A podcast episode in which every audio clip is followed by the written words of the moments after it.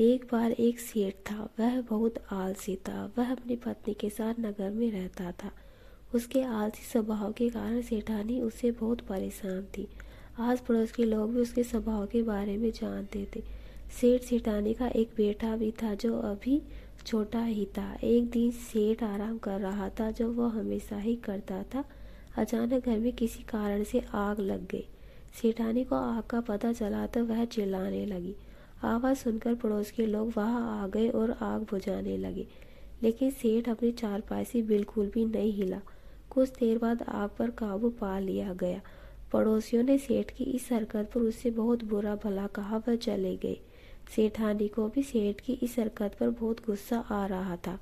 इसी कारण उसने सेठ को सबक सिखाने का सोचा और वह बच्चे के साथ अपनी माँ के पास चली गई। सेठानी तो चली गई, साथ ही सभी काम रुक गए।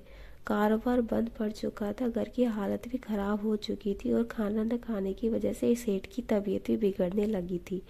उसे अपनी गलती का एहसास हो चुका था और वह सेठानी से माफ़ी मांगना चाहता था, लेकिन उसमें बिस्तर से उठने की ताकत भी नहीं थी। वह चारपाई से उठकर कुछ दूर चला ही होगा कि उसकी आँखों के आगे अंधेरा छाने लगा और वह बेहोश होकर गिर गया। आँखें खोली तो सेठानी, उसके सामने थी, उनके किसी पड़ोसी ने उसे यह खबर दी थी। सेठ ने उससे माफ़ी मांगी और कभी आलस्य नहीं करने का प्रण लिया।